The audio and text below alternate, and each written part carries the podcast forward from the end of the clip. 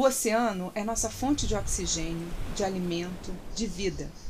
Uma biodiversidade enorme de animais, plantas e micro-organismos depende do oceano. Na verdade, todos nós, seres aquáticos e terrestres, dependemos.